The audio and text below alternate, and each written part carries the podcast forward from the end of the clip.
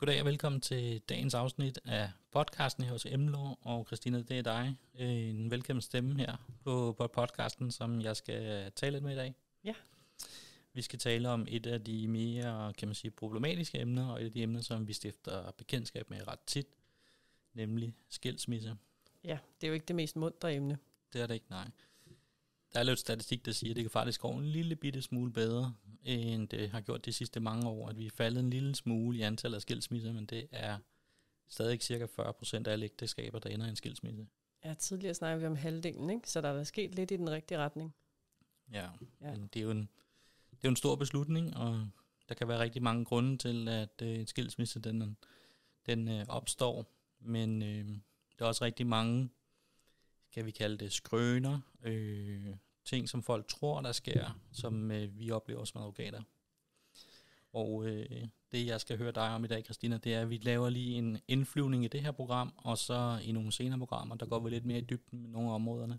Ja, fordi det er jo et kæmpe område at åbne op for, ikke? Så, øh, så hvis vi skulle igennem det hele her, så blev det en meget lang podcast, ikke? Ja, det gør det nemlig. Så i dag, der prøver vi lige at sådan på det overordnede plan at fortælle omkring, hvad er det for en proces, hvad er det for nogle ting, man skal være opmærksom på, hvad er det for nogle, ligesom sige, vi plejer at sige, vi har tre processkridt, vi ligesom skal have styr på som udgangspunkt, øh, og dem vil jeg høre om lige så snart vi har hørt noget musik.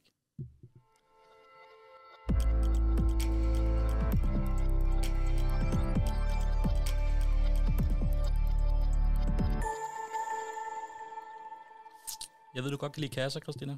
Jeg kan rigtig godt lide kasser, ja. ja. Så øh, vi har delt, øh, her på kontoret i hvert fald, delt øh, processen op i Kristinas tre kasser. Kristinas tre kasser, ja. ja. Det er i hvert fald det, der nogle gange gør det lidt mere let forståeligt for klienterne, når man har det her øh, første møde, ikke? Øh, og det første møde, det er jo typisk, hvis den ene part overvejer at blive separeret eller skilt, eller når den anden har fået at vide fra sin ægtefælle, at de gerne vil skilles eller separeres. Så det er typisk der, jeg kommer på banen. Mm. Øh, og den første kasse, det er jo den her, den nemmere del, kan man sige, men den, som mange jo har spørgsmål til, det er det her med separation og skilsmisse. Altså, hvad er det, jeg skal være opmærksom på? Øh, skal vi have nogle vilkår? Skal jeg have noget ægtefællebidrag fra min ægtefælle, hvis det er, jeg har gået hjemme eller har haft en mindre indkomst? Der er alle de her ting, øh, og hvornår skal jeg så lige søge om skilsmisse? Så det er kasse et, det mm. er den her separation og skilsmissedelen. Ja. Kasse to, vi så taler om, det er jo, hvis man har børn. Hvad skal der så ske med børnene? Altså, hvem skal have forældremyndigheden? Øh, hvordan skal vi, hvem skal have bopælen, og hvem skal have samvær? Så der er jo også en hel kasse for sig selv omkring børnene. Mm. Og den tredje kasse, det er økonomien. Og det er jo faktisk den flest, de gerne vil i gang med med det samme, men der er lige et par skridt også, vi skal igennem, ikke? Så, så jeg prøver også at holde dem adskilt, fordi så er det nemmere for folk at forstå de forskellige ting. Så økonomien, det er jo det her med, hvad skal deles? Har vi en ægtepagt? Har vi ikke en ægtepagt? Øh, og hvordan skal vi så lave selve delingen af mm. vores bo, ikke? Og det vi så også typisk ser, det er jo måske, at der er nogle af de her elementer, som så bliver brugt i de andre. Altså man blander kasserne lidt, hvis man skal sige det. Man blander dem rigtig meget. Mm. Altså det er blandet bolsjer typisk, når, når, kom, når folk kommer herop til det første møde, ikke? Øh, og så skal vi lige prøve at adskille dem. Selvfølgelig kan man godt påvirke de forskellige kasser og forhandle på alle delene. Øh, men, men det vigtige, det er jo, at der er tre forskellige processer, hvis det er, vi ikke kan blive enige. Mm. Så derfor bliver jeg også nødt til at holde dem hver for sig, sådan rent juridisk, ikke? For at kunne køre dem de rigtige steder hen. Hvis vi så skal ligesom prøve at lave en lettere indflyvning på, på den første del, altså det her med, at man skal lave en ansøgning, eller man har modtaget øh, en ansøgning fra sin ægtefælle. Hvad er processen der? Jamen i dag er det jo ret nemt at blive skilt. Ja. Øh, det kræver bare, at øh, man har sit MitID på sig, ikke? Og så øh, kan man gå ind og ansøge om at blive skilt. Og vi har jo alle sammen ret til at blive skilt, så der er ikke rigtig nogen, der kan fastholde os i et, øh, i, et, i et ægteskab, vi ikke har lyst til at være i. Så kan der være nogle gange, hvor man skal separeres først, men udgangspunktet er, at hvis man gerne vil skilles eller separeres, så har man ret til det. Mm. Øhm, så man kan sige, at det er jo ret nemt i dag sådan digitalt at blive skilt, men der er jo en masse ting, man lige skal være opmærksom på. Det første spørgsmål, der lige falder mig ind, øh, bare lige med det, du sagde, hvad er forskellen på en separation og en skilsmisse? Det kunne jeg forestille mig, der er rigtig mange, der rent faktisk ikke ved. Det er der. Altså at blive separeret, der er ægteskabet jo, altså der, der får man ligesom en skæringsdag, sådan så man derefter kan gå ind og, øh, og finde ud af, om man stadigvæk skal være gift, eller om man skal skilles. Og hvis man har børn typisk, så kommer man ind i en separationsperiode på de her seks måneder, hvor man lige skal overveje, om man ikke kan få det til at fungere. Så det er en tænkepause? Det er en tænkepause. Øh, skilsmissen, den er direkte, ikke? Øh, mm. Der er man skilt. Og det øh, er der nogle særlige betingelser for, at man kan blive, hvis det er, man har børn. Okay. Ja. Og hvad er processen så i forhold til, hvis du sagde, MitID, og så er det sådan ligesom, er det så overstået? Så, så er det i hvert fald, kan man sige, at man bliver skilt, men, øh, men man har jo ikke fået styr på alt andet. Og det er der mange, der tror, mange tror, der er en eller anden maskine, der træder i gang, som så hjælper en med at øh, få klaret det med børnene og få klaret det her med bodeling, altså økonomien. Øh, og det er der ikke. Så man kan faktisk godt bare blive skilt, og så ikke lave nogen aftaler om børn eller økonomi, og så står det bare der. Øh, men man har lidt svært ved at komme videre, ikke? Man har lidt svært ved, når man kommer ned i banken og skal ud og låne til en ny ejendom, så vil de sige, øh, vi skal lige have styr på din bodeling, altså din økonomi. Så der er en hel masse ting, som man skal gøre derefter, men det sker altså ikke automatisk. Der er ikke nogen, der gør det for os, og det er en af de der typiske, som folk tror. De tror ligesom, nu bliver der sat en maskine i gang, og det gør der ikke. Mm. Men der er selvfølgelig også nogen, der hjælper os, der man ikke kan blive enige om, at man skal skilles. Så hvis kun den ene vil skilles, så, så er det jo så familieretshuset, der må ind og finde ud af, hvad der skal til. Ikke? Okay. Ja. Så den første, kan man sige, proces, det er familieretshuset. Det er familieretshuset, hvis det er det her med uenighed omkring skilsmisse eller separation. Okay. Ja. Det er den ja. første proces, og den har sin egen proces over i den kasse. Vi skal blive kassetankegangen. Ja. ja. Og hvordan øh, foregår sådan en sag typisk? Jamen øh, typisk så får man jo en dejlig besked i sin e-boks om, at ens ægtefælle gerne vil skilles, eller også så går man selv ind og ansøger om skilsmisse, og så sender man sådan en til sin øh, ægtefælle, ikke, når sagen lige er oprettet inde i øh, familieretshuset. Og det øh, går ret stærkt. Det mange øh, er ikke opmærksom på, det er jo den dato, du rent faktisk søger om skilsmisse. Det er den, der bliver skæringsdag senere hen. Og skæringsdagen, det er den, vi gør alt op i forhold til. Så det er den her dato, hvor, jamen, hvad var der på kontoen den dag? Æh, hvad havde vi den dag af aktiver, ikke? Så, øh, så det er ret afgørende. Mange tror, det er datoen, hvor skilsmissebevillingen kommer, og det kan tage et par måneder, før man får den. Æh, men det er det ikke. Det er den der skæringsdag, hvor man ansøger om skilsmisse. Det er den, der bliver ret afgørende senere hen. Mm. Så der skal man lige være opmærksom på, og gerne få noget rådgivning inden. Vi siger jo altid, at vi gerne vil have folk op i så god tid som overhovedet muligt. Men vær opmærksom på, skal jeg søge ægtefællebidrag? Fordi det skal man også angive, når det er, man går ind og klikker, og man gerne vil skilles. Sådan, så man lige får styr på, hvad har det her betydning for mig skatteteknisk? Er det smart, at jeg gør det i indeværende skatteår eller i næste skatteår? Så der kan jo være en masse ting, man lige skal have rådgivning om. Hvordan ser det ud i forhold til, hvornår vil det være smart for mig mm. at søge om skilsmisse? Og når du tænker smart, så er det ikke på de følelsesmæssige del, men nok lidt mere på de økonomiske del. Ja, fordi det er jo, altså selvom der er sindssygt mange følelser i en skilsmisse, så er der rigtig mange, der til sidst ender med at gå rigtig meget op i økonomien. Mm. Og derfor er det jo vigtigt, at man har tænkt de ting igennem, fordi nogle gange kan du komme til at gøre noget, som så ikke er det bedste for dig i forbindelse med en skilsmisse. Så derfor er det vigtigt at tage det med. Så anbefalingen er at gå til en rådgiver, inden at man påtænker at gennemføre? Ja, eller inden at du så, hvis det er modparten, der ligesom øh, din ægtefælle, der siger, at de gerne vil skilles, inden du trykker ja, og det vil jeg acceptere, at du lige får noget rådgivning om, om du så også skal det. Okay. Ja. Det kommer vi til at tale mere om i en, en, en, en podcast i fremtiden i hvert fald, tænker jeg, så yeah. med i detaljer, hvad de enkelte dele betyder, men det er i hvert fald indflyvningen herfra, og har man spørgsmål, så er man selvfølgelig velkommen til at skrive okay. til os i mellemtiden. Den anden del, det var børn. Det er børn, og det er jo faktisk typisk det, der sådan, øh, er, det, er det sværeste, ikke? Det er det her med at, at skulle til at lave aftaler omkring børnene, og man skal jo også til at fortælle børnene, hvad det er, der er på vej, og ændre deres hverdag. Så det er jo her, hvor følelserne virkelig er øh, for fuld flor, ikke? Mm. Øh, når vi sidder og taler om det. Men det er jo vigtigt, at man lige får, får kigget rundt om de her, øh, altså rundt om børnene. Og det, som der er altafgørende, når man taler om børn, det er jo, at man kan som forældre lave rigtig mange aftaler. Men hvis de offentlige instanser her, der er det familieretshuset, ikke mener, at det er det rigtige for børnene, altså det er det bedste for børnene, så kan de lave dem om. Så, så det handler ikke om, hvem der vinder børnene, eller hvem der taber børnene. Det handler om børnene. Så det er meget vigtigt, det er det der, der går ud på at sige, men børnene skal ikke blive et middel her i den her slåskamp her. De skal ligesom, vi skal finde ud af, hvad er det allerbedste for jeres børn. Mm. Øh, så vi skal have fundet ud af den her forældremyndighed, som mange går rigtig meget op i, men jo som faktisk er sådan en papirmæssige ting, ikke? Altså det er sådan de store generelle linjer. Øh, men den er rigtig mange, der går op i, gerne vil have. Og det er altså ret svært at få den fulde forældremyndighed. Det er utrolig sjældent, jeg ser, at det sker, at øh, der er nogen, der får den. Der, der, skal... der skal ekstremt meget til. Ja. Øh, så det er også den der forventningsafstemning, jeg typisk har at sige, men altså, er det overhovedet den kamp, vi skal tage mm. lige nu? Det er det i meget få tilfælde. Ja. Ofte så hedder udgangspunktet altså fælles forældremyndighed. Øh, og det er kun de store ting, det handler om. Hvad er det så, man skal være enige om, kan man sige, hvis man har fælles forældremyndighed, hvis vi lige skal berøre det? Pas, altså ja. At få lavet et pas, sådan, så man kan rejse med børnene. Ja. Øh, det her med de store øh, institutions, altså beslutninger, ikke? Ja, skolevalg. Og det er præcis. Skolevalg, øh, religion, de her ting. Men ja. Ikke andet. Nej. Nej, det er ikke dagligdagen for børnene. Og det er ikke der i. Det er om de skal gå til fodbold, eller de skal gå til basket. Nej. Nej. Nej. Så man kan sige, det er, det er sindssygt lidt, det egentlig har af betydning. Og der skal altså sådan noget til, som at den ene forælder nægter konsekvent at skrive under på pasansøgning.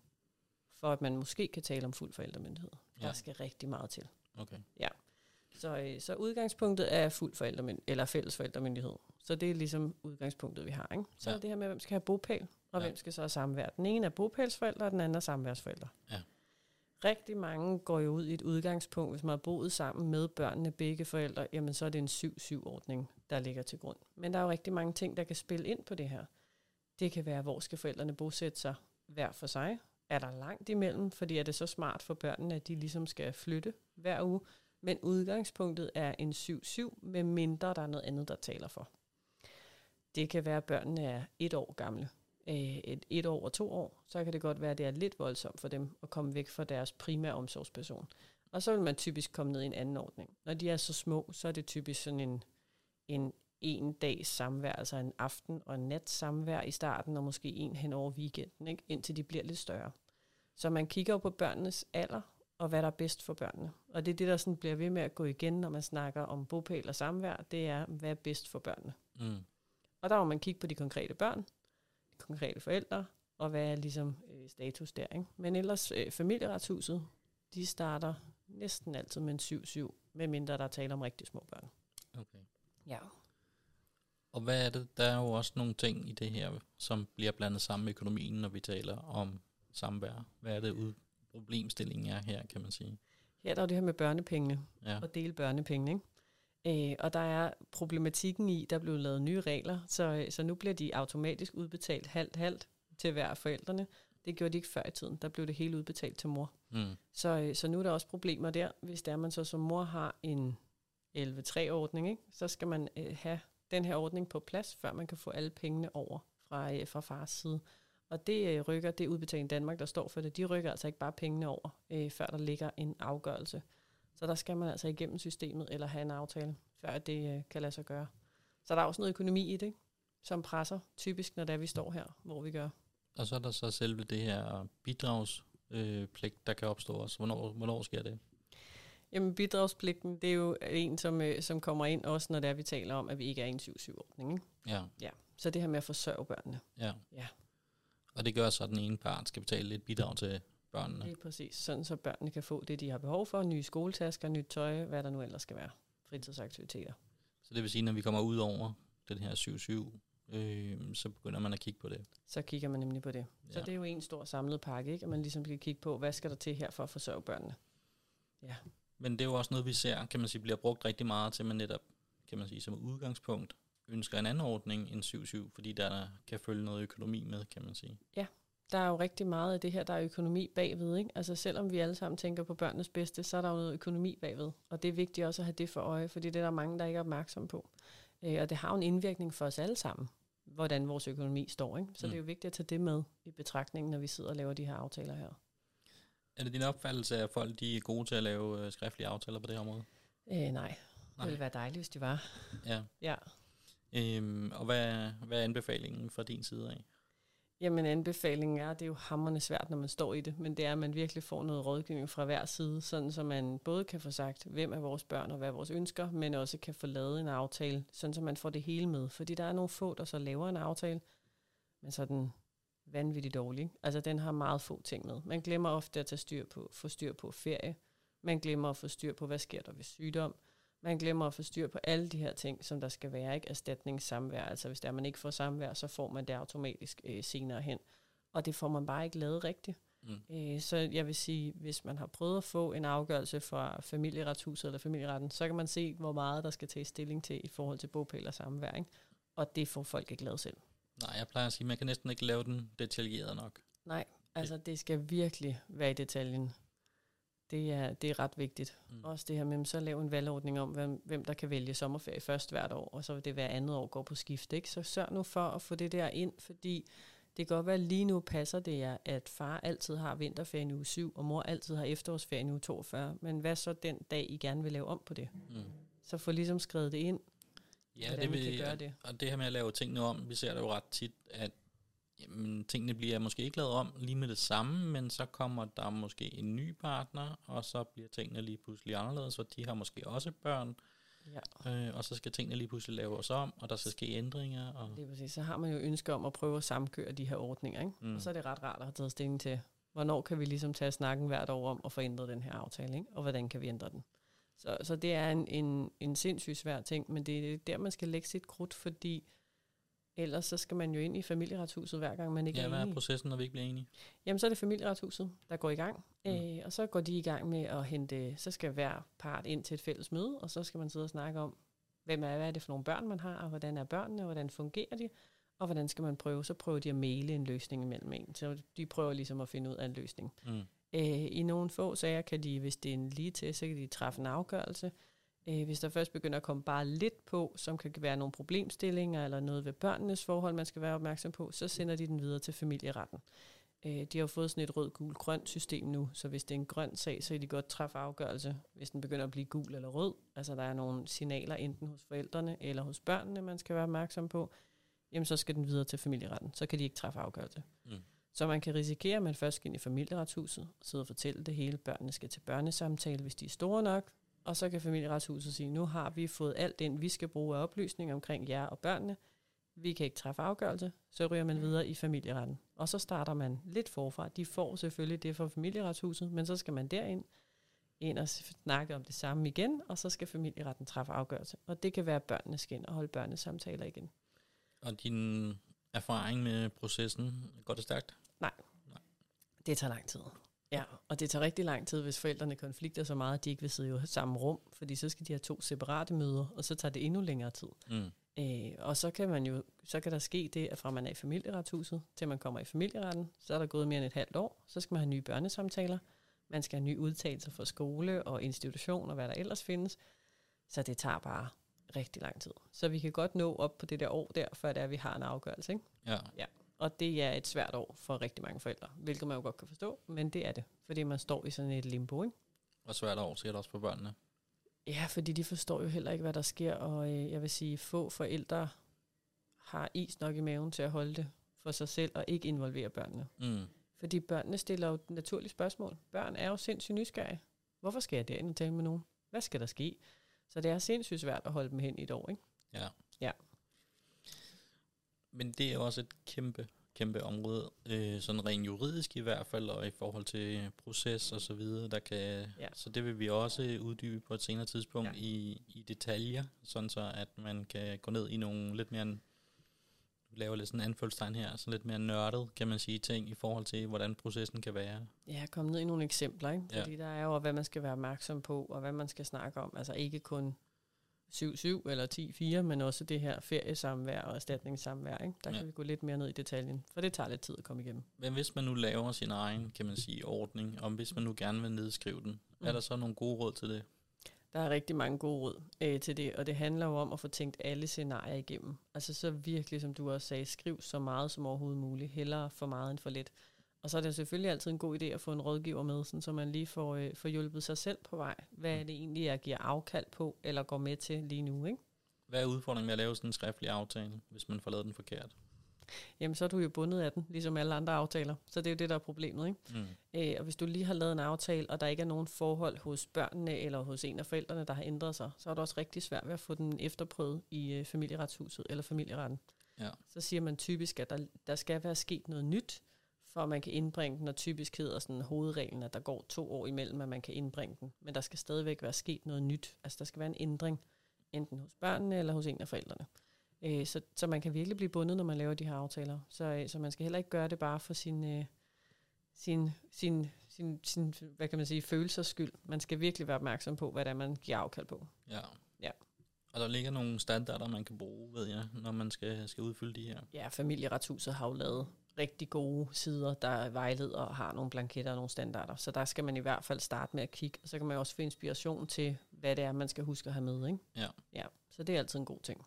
Yes. Mm.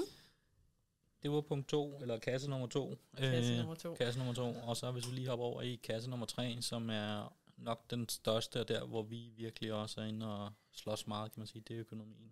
det er økonomien, ikke? Øh, og mange tænker, eller ofte siger folk, at vi har jo ikke rigtig noget, der skal deles, men det har man altså. Øh, fordi udgangspunktet er jo, hvis man ikke har lavet en ægtepagt, så skal alt deles. Mm. Og det er jo lige fra lønkontoen med fire hundrede kroner på, til, øh, til bilen, til gælden, til alt, hvad der er. Ikke? Øh, og jeg tror slet ikke, folk er opmærksom på, hvor meget der egentlig er, der skal tage stilling til, og der skal reguleres. Mm. Øh, så det er ret afgørende. Man kan sige, udfordringen er måske lidt, at folk ikke rigtig helt forstår den juridiske, kan man sige, øh, del af det, i forhold til det her med, hvad et brugslod er. Nu kommer jeg med et, et fremmedord her, kan man sige. Hvad er fælles, kan man sige, formuen og de her ting, og hvem hæfter for gælden, og hvad sådan nogle ting, og hvad nu, hvis den, jeg rent faktisk skylder penge, og ikke har nogen penge, hvad så? Lige præcis, ikke? Og det her med, at, at banken rent faktisk skal godkende, når man kommer ind og overtager for eksempel den anden halvdel af ejendommen, som man jo egentlig sådan lidt skal købe af sin tidligere ægtefælle, ikke? Og man skal også kunne få lov til at sidde med gælden selv. Så der er ligesom noget der, man skal være opmærksom på, ikke? Ja, jeg faktisk så, nu hvis jeg lige skal prøve at lave det over på noget andet, jeg, jeg sidder med en gang imellem, det er med, når vi laver testamenter. Ja. Hvor folk siger, jeg vil gerne have, at min ægtefælle arver huset, mm. når jeg dør. Så siger jeg, ja. Det er også rigtig fint, men det er faktisk ikke dig, der måske bestemmer, om din ægtefælle arver huset. Det er nok mere banken, ja. der bestemmer, om, om vi kan arve huset, fordi arve, arvedelen udgør kun friværdien, kan man sige. Den helt store ja, udfordring er jo restgælden, kan man sige. Så det er lidt det samme her også, hvis man skal overtage, kan man sige, et, et tidligere fælles aktiv, som... Lige præcis. Ja. Og, der, og der skal jo ret meget til, at man kan sige, at i nuværende verdensbillede, så skal der jo endnu mere til i forhold til at få godkendelse fra banken. Ikke? Mm. Så det er jo ret afgørende, at man, at man får banken med i dialogen, men det er jo også afgørende den resterende del. Altså ofte er ejendommen jo en af de store ting, vi har med at gøre, men det er ret afgørende, at man også får den resterende del med, fordi det har jo en indvirkning på, om banken kan godkende dig til at blive siddende i ejendommen. Mm. Øh, så, så det er den der klassiske... som rigtig mange rammer hovedet ind i, ikke? Det er jo, jamen, vi kan slet ikke blive godkendt af banken. Og så er der mange, der har startet med at bruge rigtig meget krudt og rigtig meget tid på at diskutere om, hvem der skal overtage ejendommen. Men det kan rent faktisk være, at ingen kan sidde, blive siddende i ejendommen. Ja. Og så skal den jo sælges. Ja. Og så havde det været federe at komme i gang med det ja. langt tidligere, ikke? Ja. ja, og måske også planlægge det, hvis man kan planlægge det. Præcis. På et lidt bedre tidspunkt, måske end andre tidspunkter. Lige præcis, ikke? Så der er jo mange ting, der, der spiller ind, ikke? Så økonomi er en rigtig stor del af det. Øhm, og så kan man sige, så er der jo mange, der tror, når vi også taler økonomi, så er der også mange, der nævner pensioner, og udgangspunktet er jo, at almindelige pensioner ikke skal deles i en skilsmisse. Og det er der mange, der stadigvæk tror, sådan var det jo ikke før i tid, at de skal deles. Øh, men det skal de som udgangspunkt ikke. Men der er det jo, vi altid har en hel masse, og det kommer vi også ind på i den her næste podcast, hvor vi går ned i det emne, men det er jo det her med, er der så en, der har indbetalt ekstra på sine pensioner, så skal vi selvfølgelig ind og kigge på det. Så det er altså bare øh, vigtigt, at man er opmærksom på, når man er gift, jamen så skal alt i princippet deles, og der er nogle ting, man kan gøre, som måske fungerer rigtig fint, mens man er gode venner, men som ikke fungerer i en skilsmisse, og som vi kan gå ind og ændre på, ikke? Mm. Øh, og det er der ikke så mange, der er opmærksom på. Nej. Og der er faktisk heller ikke ret mange, der ved ret meget om deres ægtefælles økonomi, når vi kommer til skilsmissen. Nej, der er altid nogle overraskelser. Der er altid lidt, der dukker op, ikke, når vi begynder at krasse lidt i overfladen. Mm. Ja. En af de processer, vi bruger jo blandt andet, det er jo at få skatteoplysninger øh, på den anden. Det vil sige, at vi får den her fulde skatteindblik, hvor man kan se jamen, alle de bankkonti, som en eventuel person har, eventuelt andre registreringer på ejendom, eventuelt andre registreringer på biler eller trailer, eller hvad det ja. kan være, sådan nogle og ja. offentlige registreringer, det får man adgang til igennem øh, øh, de her skatteoplysninger. Og ja, man kan sige, så er der nogen, der sidder og tænker, nej, men dem gider jeg altså ikke udlevere. Nej, men de skal nok blive udleveret til sidst, øh, hvis det er, man ikke gider det her. Så er der nogle andre, der får dem udleveret. Ja, fordi hvis vi nemt skal komme ind på det, så det her med, de her tre kasser har også hver deres øh, skridt juridisk, hvis det er, man ikke kan blive enige. Ikke? Mm. Øh, og den her kasse med økonomi har jo skifteretten. Mm. Så hvis man ikke kan blive enige, eller man ikke vil udlevere økonomiske oplysninger, som vi ofte også får svar tilbage fra den anden part, når vi skriver, jamen så er det jo skifteretten, der går ind og sørger for, at så skal man simpelthen udlevere det. Ja. Øhm, og så får vi jo oplysninger alligevel. Så uanset hvad, skal vi nok få oplysningerne. Øh, det er bare et spørgsmål om, hvor lang tid det tager. Ja, og hvad er det så for en, du var inde på det lidt tidligere, der var noget med en skæringsdag, er det? Det er jo den her skæringsdag, hvor man trykker øh, ansøg om skilsmisse med sit MitID, ikke? Ja. Og det er ikke først den dag, man får skilsmissebevillingen. Nej. Så, så det er jo den dag, der er ret afgørende for, hvad der er der. Og man kan sige, at udgangspunktet er, alt det, man gør efter den dato, jamen det, det tæller ikke med i skilsmissen. Det skal ikke boddeles på nogen som helst måde. Nej. Så det er jo også det, mange af sådan et, kan jeg nu gå ud og sælge bilen og købe en ny bil? Ja, det kan du godt i princippet, fordi du, den tæller bare med med den gamle bil, ikke? Men, øh, men hvis I nu ikke er enige om, hvad I skal gøre med bilen, så er det altid lidt smartere at vente, ikke? Mm. Ja. Og det, som jeg tit ser som, kan man sige, et stort forståelsesmæssigt problem nogle gange, det er, når det går op for folk, og min ægtefælle har en negativ bodel. Ja. Hvad betyder det? Jamen, negativ bodel betyder jo, man deler det egentlig lidt op, ikke? Så man har, man kigger på hver ægtefælle, og det er også det, der er det svære at forstå. Så man siger, hver ægtefælle, hvad har vedkommende aktiver? Altså ting, der har en værdi. Det ja. Kan være en bil, det kan være en ejendom, det kan være bankkonti, det kan være, hvad der nu end er. Det er aktiverne. Mm. Passiverne, det er det, vi kender også. Det er gælden. Så, så hvad man har gæld. Det kan være et billån, det kan være gælden i den faste ejendom, det kan være gælden til sin onkel, hvad end der nu kan ligge der. Mm. Og hvis man så tager på den ene ægtefælle og siger, men aktiverne minus passiverne, det giver minus, så har vedkommende en negativ bodel. Mm. Og det vil sige, at den ægtefælle, der har en negativ bodel, den skal ikke deles. Nej. Så det betyder, at vedkommende tager sin gæld ud, men den, der så har en positiv del, skal deles.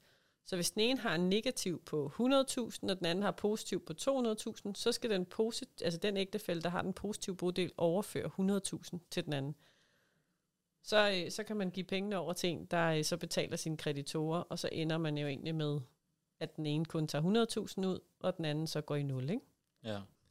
Og hvad så, hvis man øh, ikke kan blive enige omkring de her forskellige processer her?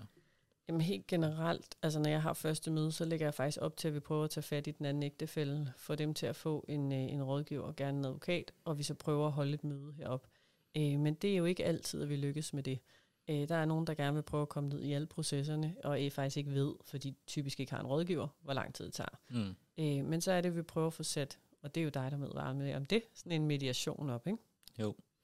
Ja, man kan sige, det, det gode ved mediation, kan man sige, det er jo... Øh, det typisk giver nogle ret gode resultater. Hvis vi lige skal sådan bare lige hurtigt berøre emnet omkring mediation.